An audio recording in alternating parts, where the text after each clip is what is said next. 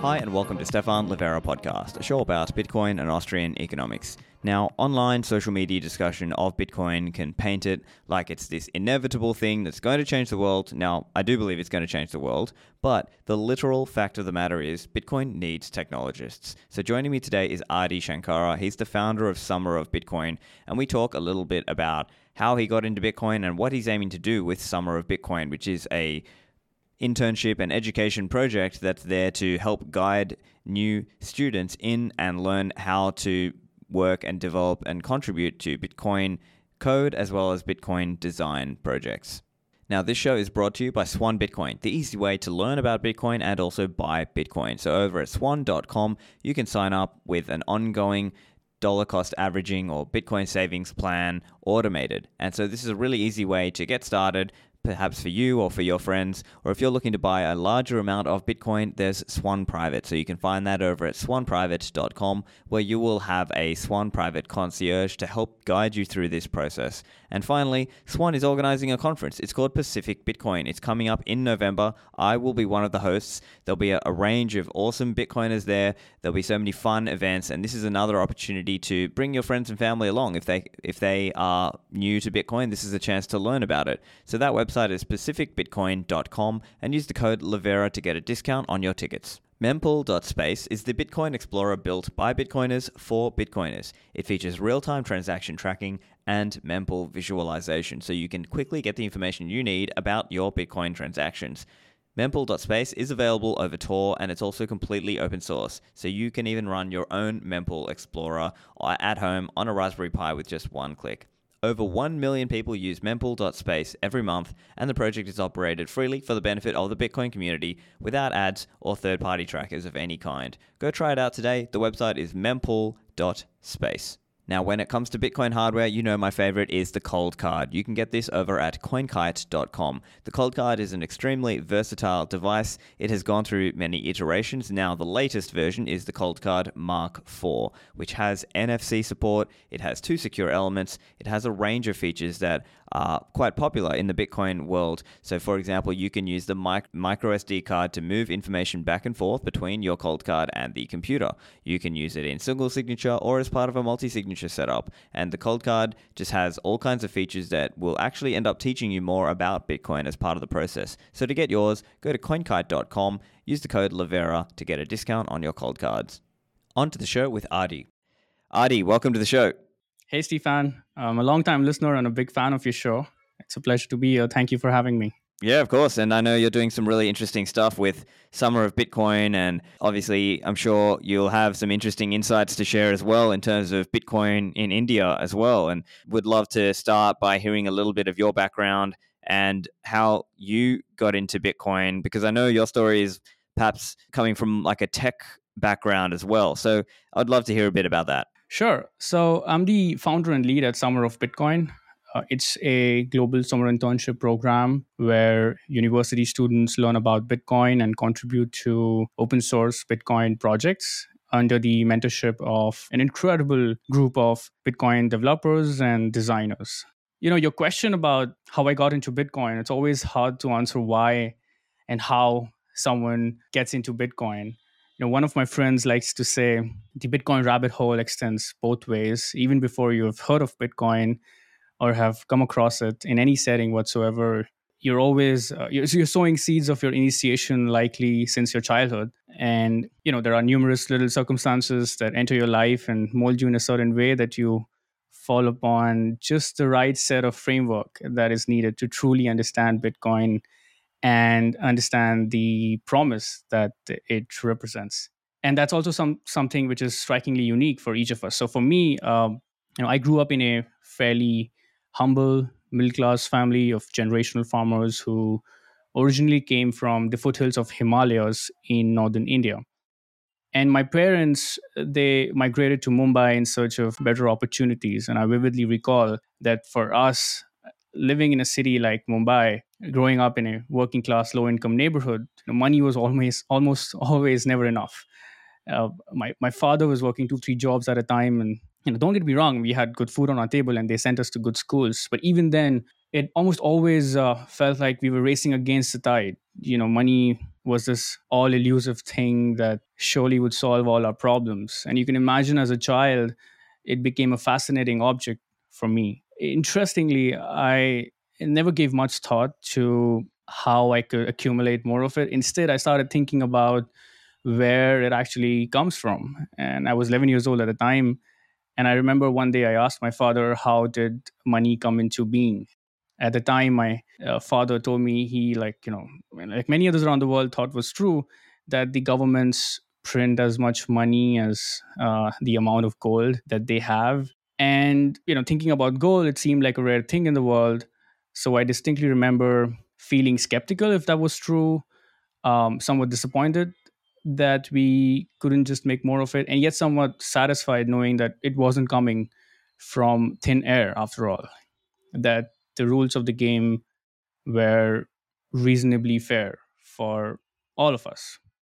And so, you know, fast forward to when I was an undergraduate studying computer science in India, I got an opportunity to pursue a research internship in Singapore. This was in 2013. I was assisting a professor who was working on system security and distributed computing. And it was there when I was first introduced to Bitcoin. I remember trying to mine Bitcoin in our lab servers, and of course, not being able to, um, for some reason, run the damn software. Probably ran into some errors, got frustrated, and got back to work, uh, sadly. But that was my first introduction to Bitcoin, and it was in an academic setting. I was a computer science student, and I was able to grasp that it was a fine piece of technology, but I hadn't quite given any thought on its potential for humanity.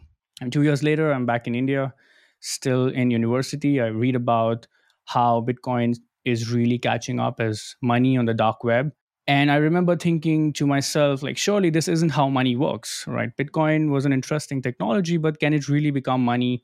Like, what would happen to gold and the paper that was printed out of it? You know, except that I realized like that wasn't the case anymore. That you know, all of my childhood, all that I thought about money, all of what my father and countless others like him had been told was not the truth. That there was no gold, that the rules of the game were not fair, at least uh, not for a majority of us. And so that left a big hole for me you know, big question. Uh, what was money? Eventually, I graduated. I joined a big tech company as a software engineer. And now, with all of the quote unquote money I was making, I had to do something about it.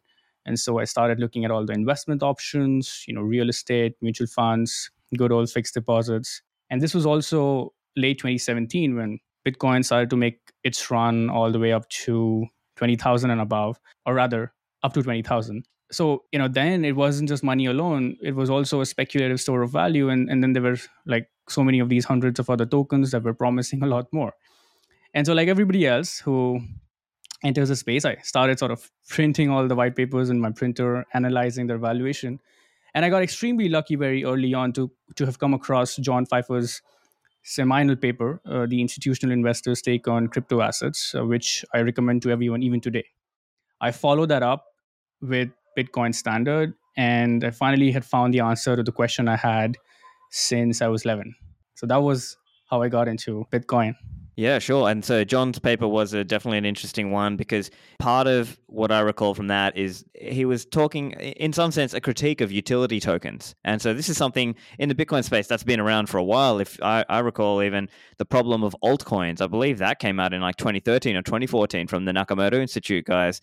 And so uh, it's interesting that we see people coming from different angles but with a similar critique in certain ways, in certain aspects, where, you know, part of the critique is that, oh, well, if you just have this utility coin, someone can just create that new system, fork, fork out the code and just create a new system without that utility token.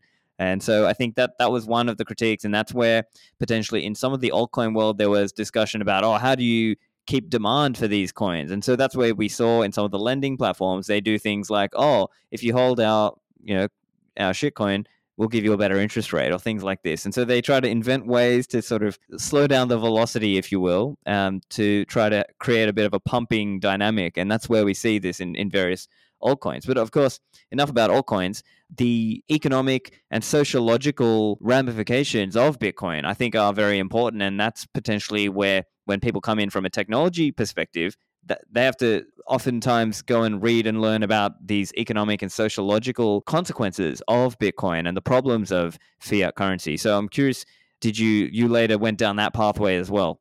Oh yes, absolutely. That's right. You know, there was uh, at the time I think Justin Moon had just started a Bitcoin reading club, and you know, after having read the Bitcoin Standard, I joined the club, and I remember we were reading uh, Murray Rothbard's works, um, and it was enlightening in the way that it analyzed money and all that it ought to be uh, from a very pragmatic perspective.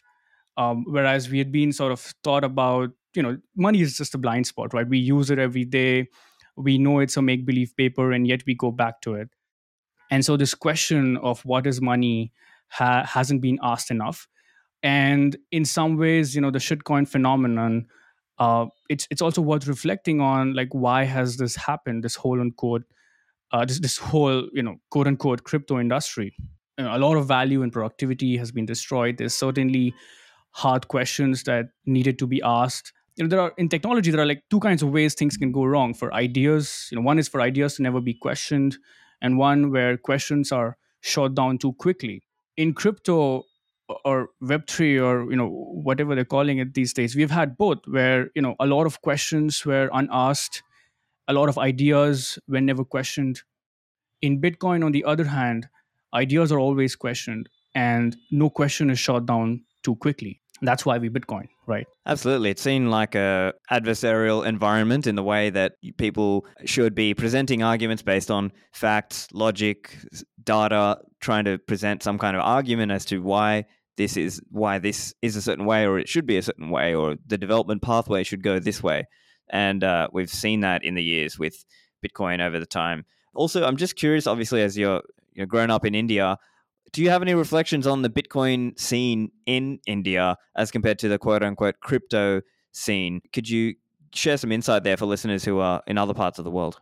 Absolutely. Well, you know, India has had a very chaotic affair with Bitcoin. What you hear from the mainstream media and the government's spokespersons is that they want to regulate it the bureaucrats or the babus as we call them on whom uh, the ultimation uh, on whom the, the regulation ultimately depends on don't quite have the capacity time or even the ability to understand bitcoin and therefore do anything with it. And it seems to me and, and this is my personal opinion is that the rbi which is the reserve bank of india uh, the federal reserve equivalent has or may have quite nailed what Bitcoin truly represents in terms of in terms of its end game, and therefore wants nothing, like absolutely nothing, to do with it. And so they have been calling it out since like forever. The government and the bureaucrats, on the other hand, have been like busy.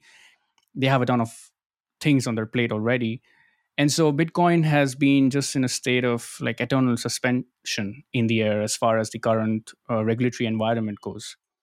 That said, um, keeping the regulations and the governments aside, India is a lot more than what appears on the surface. Uh, it's one of the oldest civilizations on the planet. Its culture itself has simply been just an open source project since time immemorial.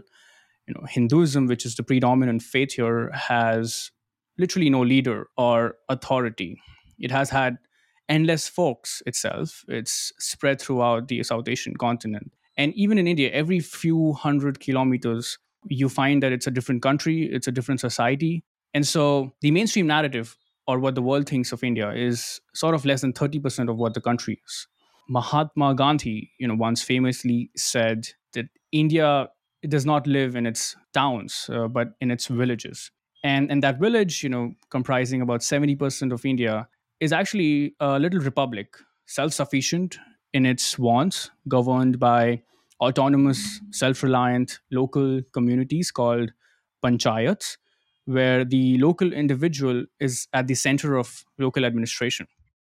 And people are expected to take personal interest and turn up in large numbers at community meetings to deliberate problems of common interest.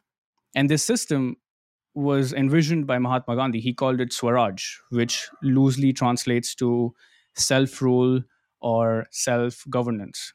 And by the way, like Mahatma Gandhi would have been a Bitcoiner through and through. He rooted for a stateless society. His definition of democracy was something that gives the weak the same chance as the strong For him, the village was uh, the self sovereign republic. And he was against any centralization because he knew that centralization of any sort could only be sustained with force, which, as you know, was against the core tenet of his nonviolent philosophy.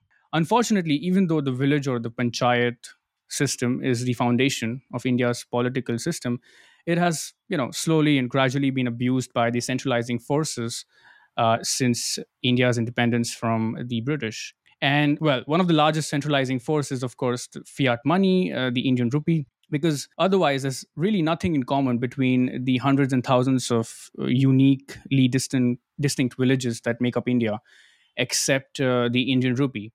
In that light, I think that in the coming decades, you know, Bitcoin can have an increasingly important role to play in returning power back to India's villages and local communities. Uh, it remains to be seen how everything plays out as far as the regulation is concerned, you know, as I said, the RBI understands very well the borderless, permissionless nature of Bitcoin transactions. I think they're advising the government to cooperate with other nation states for reining in on the entire cryptocurrency ecosystem. It's obviously a difficult approach to take from a game theoretic point of view, and I think they're very well aware of that. And uh, well, for those of us on the other side of the fence, we're obviously interested in lighter regulation the question is how much can you really convince them it's it's a long arduous journey i think the greatest challenge is that all the benefits of adopting bitcoin are counterfactual and far into the future it's like you know imagine how much of innovation how much of progress art and culture we've lost because everyone's been on high time preference and that's sort of a hard argument to make I think the more important thing, perhaps, uh, and and you know, the most important thing is technological progress as far as the Bitcoin protocol goes. In that, you know, there's always an aspect of technology that that's been the case where you don't seek permissions or regulations, but ask for forgiveness. The, the real big breakthrough for Bitcoin, uh, the end state, if you will, or the T minus zero movement for hyper Bitcoinization would be where uh, the privacy technology is so strong that no one in the world can break it. No government, corporation, or individual can know how much Bitcoin you have and how it's moving. 21 million is a necessary condition, but it's not sufficient for cypherpunk money. And I think we should get there in due time, you know, with enough developers and enough of their ingenuity, which is where Summer of Bitcoin and a lot of other developer education efforts have an important role to play.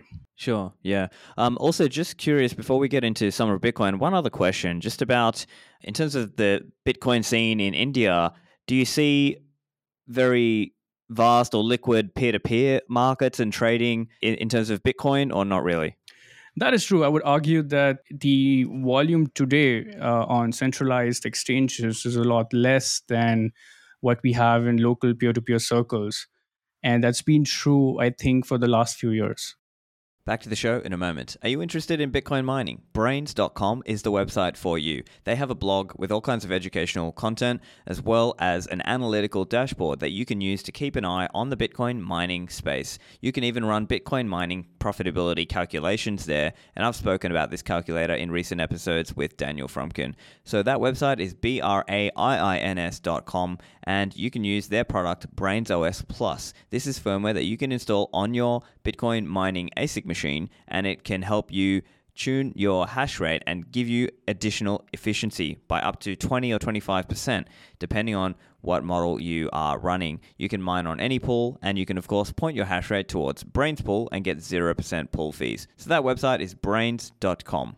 For many Bitcoiners, security is paramount, and with Unchained Capital, they are helping you by taking security into your own hands and using multi signature. Now, Unchained are running a Drain the Exchanges promotion. So, this is running until the 8th of September. The price of the concierge onboarding service is dropping dramatically. So, the simple price is $250. It, it, it's extra if you need hardware wallets, but $250 to have a team member guide you through the process of setting up a secure multi signature vault. So, if you've been putting it off, well, this is now the time. Up until the 8th of September, you can go to the website, go to unchained.com slash concierge, use the code Livera, and you'll get a discount, an extra $50 off, and you will get guided into the process of setting up a vault and withdrawing from the exchange. So this is a great time to give yourself that peace of mind. It's unchained.com slash concierge. Do you need to run Bitcoin or Lightning nodes? Voltage.cloud can help you with this. Now, this could be handy for you whether you are a Bitcoin builder building some kind of Bitcoin business in the space, or if you are a merchant who wants to take payment online, or maybe you're a nomad who's traveling and you need an easy way to run your Bitcoin node. Well, this can help you. So, Voltage makes it really hassle free because they have just made it really slick and smooth to spin up a Bitcoin node, a Lightning node, or a BTC Pay server node. So you can use that to do merchant payment processing and simplify that process dramatically. You can scale nodes instantly by the thousands, and Voltage even have features that allow you to get inbound quality liquidity easily and much more. Get a node up and running in two minutes by visiting voltage.cloud. And now back to the show. Yeah, and that's interesting because that also does lend some credence to that idea that even if governments do try to really shut it down, they realistically wouldn't be able to just because there's so many people trading it peer to peer. And that arguably is what we've seen in other countries as well, such as Nigeria and Pakistan, uh, where let's say a regulator or a central bank tried to make moves against Bitcoin, but it ended up driving more peer to peer volume. So I was just curious to see if that was a similar thing you were seeing in India. Oh, yes, um, that's true. I think we have a lot more local groups that are trading with each other or buying Bitcoin or selling uh, than what may appear on the centralized exchanges. Gotcha. Yeah. Okay. So let's get into Summer of Bitcoin. So could you just give us a bit of an overview? Like, first of all, what is it and how did it, how did this get started? Actually, you know what? It might be interesting as well to talk about the why as well. I think uh, let's start with the why. Why why Summer of Bitcoin? Yeah, I think it's worth spending time on why we started Summer of Bitcoin and, and why developer education in general is the most important thing to think about and work towards at this point. You know, two of the primary narratives with regards to the Bitcoin experiment have been, or, or let me put it this way when you look at the stories people say about Bitcoin and have said over the last decade, there have been primarily two stories that stand out. One is the story around its rapid price appreciation, both in the past and potentially a lot more in the future against fiat currencies. There's something about the price, you know, the, the BTC USD ticker that is strikingly charismatic, uh, that captivates people and makes them either love Bitcoin or hate it, depending on which side of the bet you're on. The other story is of its role as a breakthrough technology that solved the double spending problem for a first of its kind and the only digital money to actually work as it does. And the question of, you know, what doors does this seemingly genius technological solution open for the societies of the future? The thing that is striking is the contrast between these two stories, right? The first story that is if if, if you're long BTC USD price, then in some weird way, you're predicting that the USD is still going to be around. And so if you're long BTC USD, that's how I put it. Like if you're long BTC USD, then you're short the Bitcoin standard. In contrast, the second story of its technology, right? Like how it works, how proof of work, the peer to peer protocol, the difficulty adjustment, and cryptography come together, how they solve the double spend problem, how the 21 million is enforced, and how such a technology for money can catapult mankind further on the path of progress thanks to the low time preference it brings about that's not often discussed.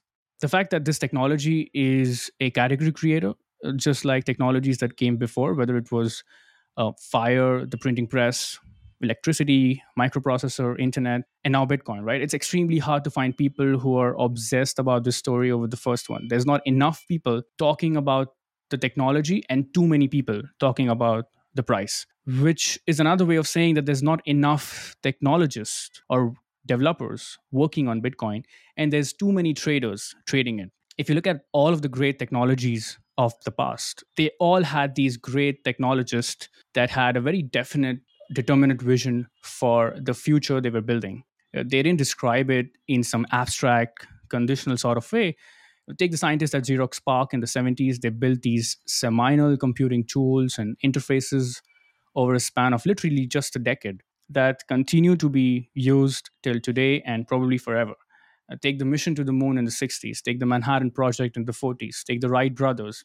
All of these different technologists actually believed in what they were working on and had very powerful, animated, and definite visions for the future.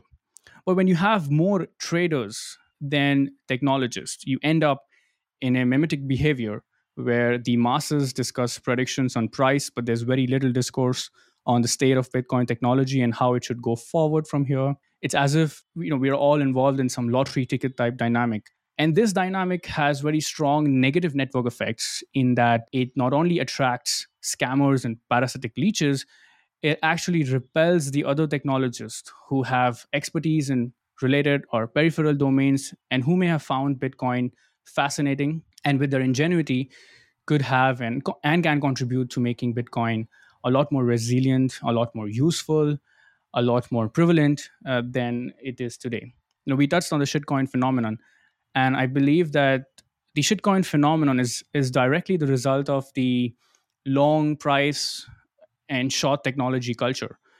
All of the shitcoins should have been killed and would have been killed on paper if there were enough technologists and less VCs, enough developers and less traders thinking clearly about their architecture, their econ- economics, and their use cases.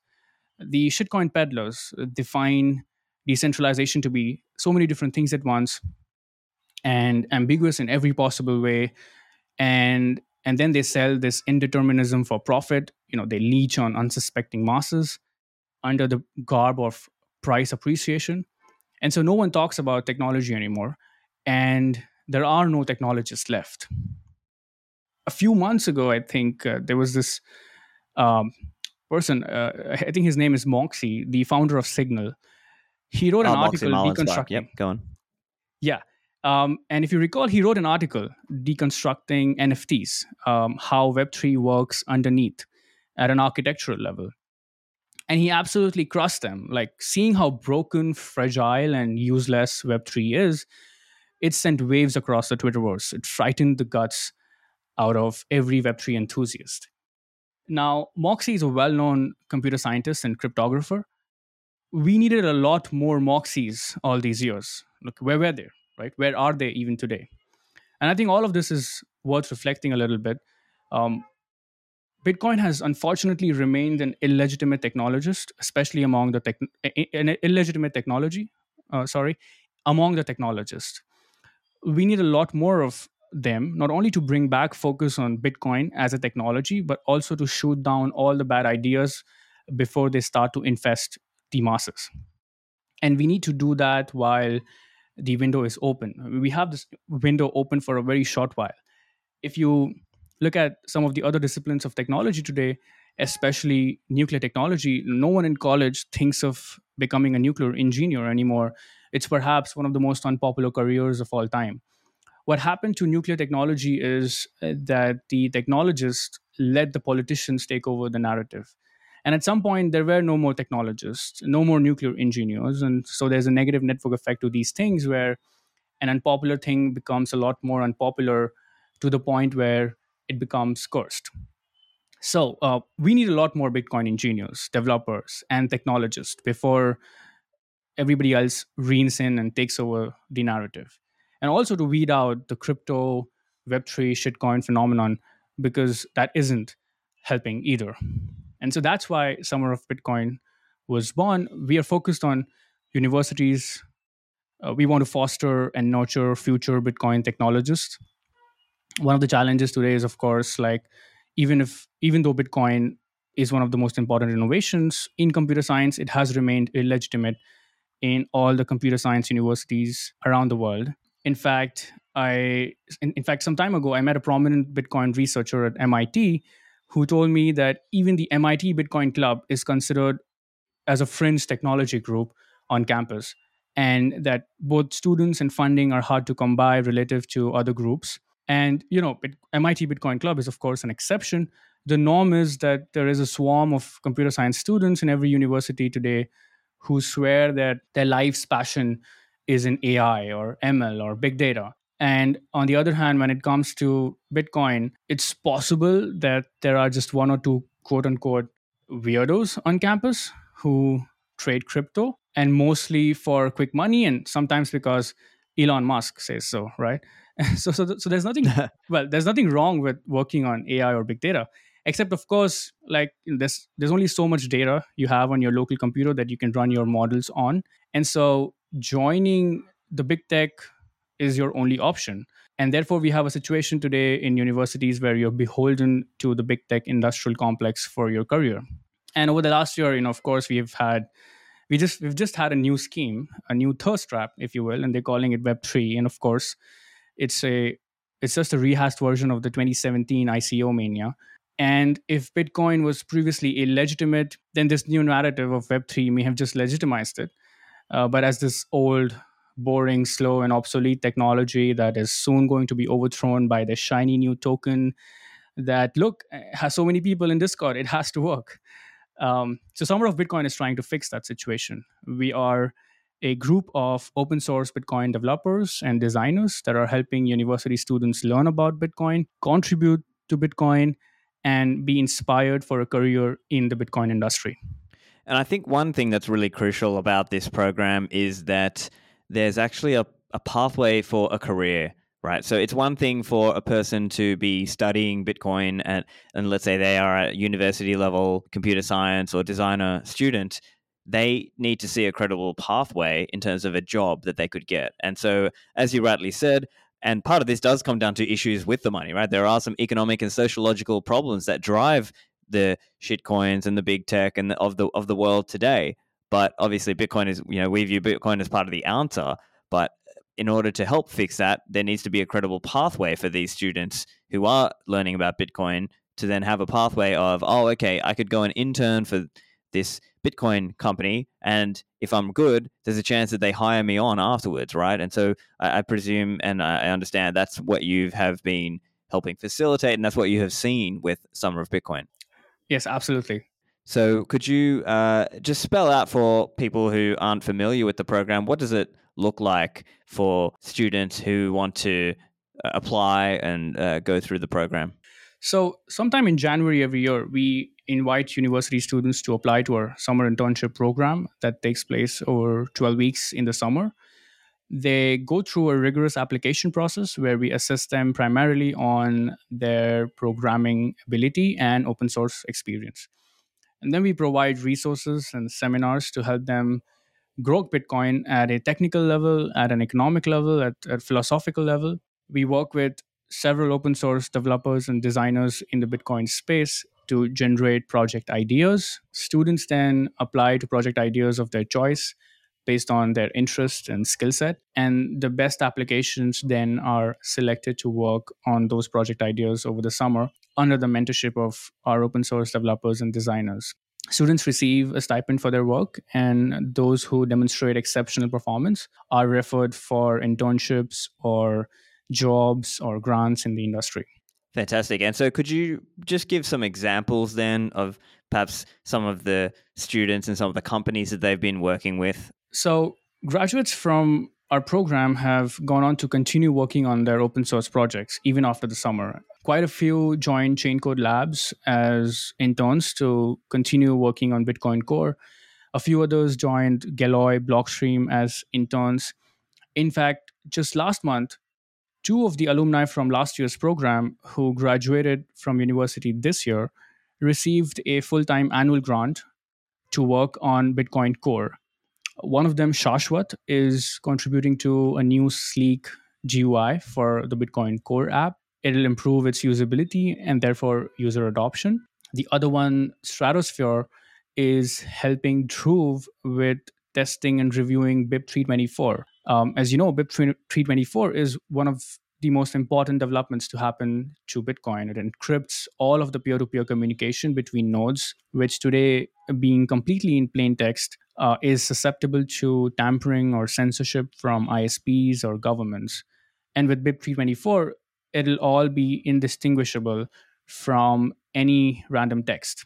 I think that's a big deal a lot many students from this year's cohort have been doing phenomenal work and we can't wait to see how their bitcoin development journey unfolds yeah and so just for people wondering when did summer of bitcoin first start and when was the first cohort and where are we today yeah, well, so um, this was last year uh, when we started the program. Um, you know, I had been looking for ways to contribute to Bitcoin open source. Um, with my background. I had some open source experience in the past, and in my last job, I was building products for developers and had had a lot of interaction with student developers around the world. And because of the rationale and you know, discussion we had around why it was important to have more and more developers and technologists, I wanted to help student developers around the world grok Bitcoin and consider Bitcoin as not just a legitimate technology, but also a breakthrough technology that they can be a part of. So last year, uh, sometime in summer, we sent out an email to five university mailing lists in India soliciting interest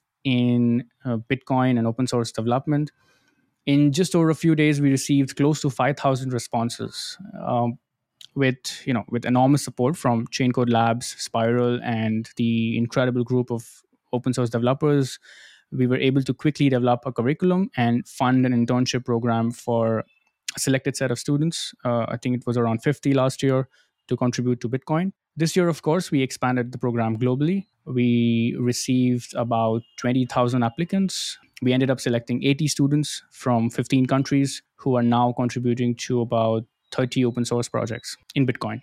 Yeah, that's fantastic to see. And hopefully, then over year over year, you'll see more and more growth as more and more people hear about the program and then get excited to either contribute in some way, whether that's donating sats or whether that is being a mentor to volunteer or even just listeners. If you have either children in uh, at that age or you even you have a nephew or whoever who is interested, uh, you know, you could sort of refer them to this. So, what are some of the things that you would like to, I guess, ask for from the audience so that they know if they want to support this? What are some of the ways they can do that?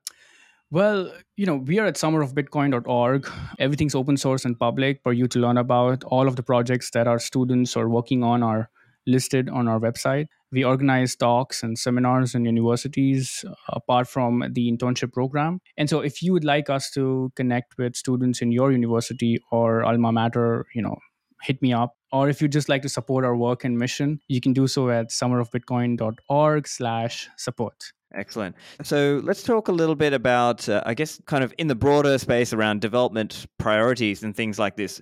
These things that you would basically ask students what they want to work on, or are there ideas that you might go and say, oh, hey, this might be good for non custodial adoption? Like, what, how does that aspect of it work? You mean in terms of uh, figuring out the projects for the students? Like, what projects? Yes. Well, it's usually the open source developers and designers we work with who propose project ideas. Uh, you know, they're the ones who are leading their respective projects, and they help us generate project ideas that they think could be well scoped and well suitable for a student you know studying computer science in a university and maybe a good starting point to uh, maybe learn about the project and become a full-time contributor excellent so then as i understand it these could be engineers working at some of the Bitcoin companies, or they could be somebody who's working on a Bitcoin open source project. And then they could say, oh, okay, based on what I'm seeing, there, there might be an opportunity for a student to take on this project, uh, and I can mentor them. And that's that's when they would come and I guess they could come and pitch you and say, hey, Adi and Summer of Bitcoin team, here's an idea that maybe if you have a student, they could come and work on this project idea. That's exactly right. You know, during the application period, we publish all of these different project ideas.